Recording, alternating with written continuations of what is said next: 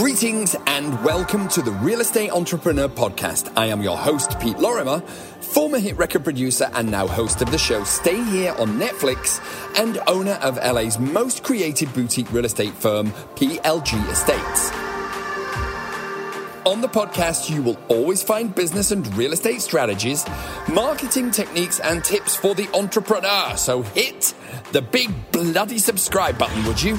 Uh, give it a like, and also please share this podcast with someone else that might get value from it.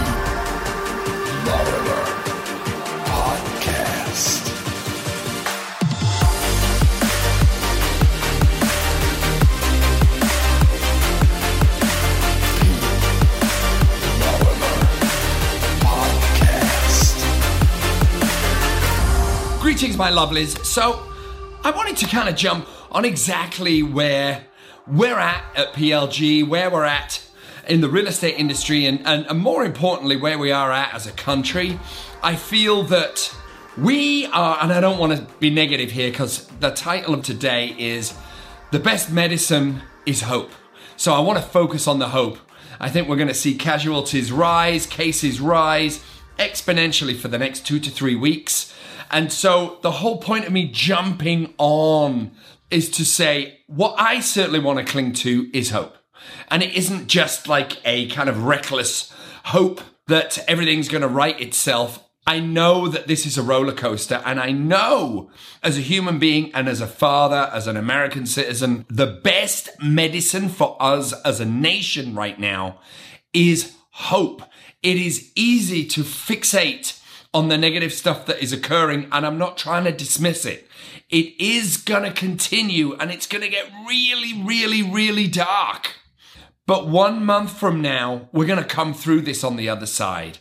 There is a way for us to still keep moving forward. I want to underline what I said last week and what I will continue to say, which is every decision we take, we should take from a place of service. Are we trying to help someone else by what we're doing? Service can also include optimism, not blind optimism, but just optimism. We're going to get through it. It's going to be really harsh and it's going to be really difficult, but we shall prevail and this too shall pass. I think right now we're seeing numbers skyrocket and it is absolutely plausible that we're going to freak out. And I think the path to recovery is going to show itself in the next 14 to 30 days. So, ladies and gentlemen, the best medicine right now is hope. We need to be looking to the future to how we can help those who have maybe been struck down by this disease, businesses, friends, fellows. Maybe we're not necessarily afflicted with COVID, but we've all been touched by the power of the economy contraction. So I encourage all of you who are watching this, and I'm just going to repeat the same phrase. The best medicine right now is hope. We're gonna be fine. Some people are gonna not make it. Some people are going to lose family members. Some people are going to have people in hospital.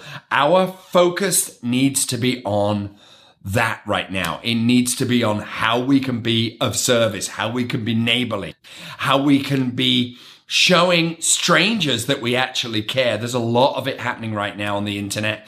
That's really good stuff. We don't just need to keep watching the news that's sensationalizing what's going on as well as giving us information.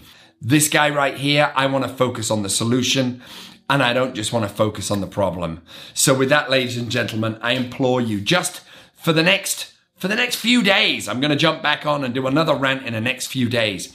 I implore you, the best medicine right now is hope. Let's show the people on the front lines that we're with them. Let's be, well, we can't be shoulder to shoulder because we've got to be six feet apart. But let's spiritually or show the people who are trying to tackle this disease that they have our full support, they have our love, they have our appreciation, and above all else, they have our gratitude. We're going to be through this soon enough. Let's spread some of the hope. All right, ladies and gentlemen, thanks for listening. I'll see you all again next week.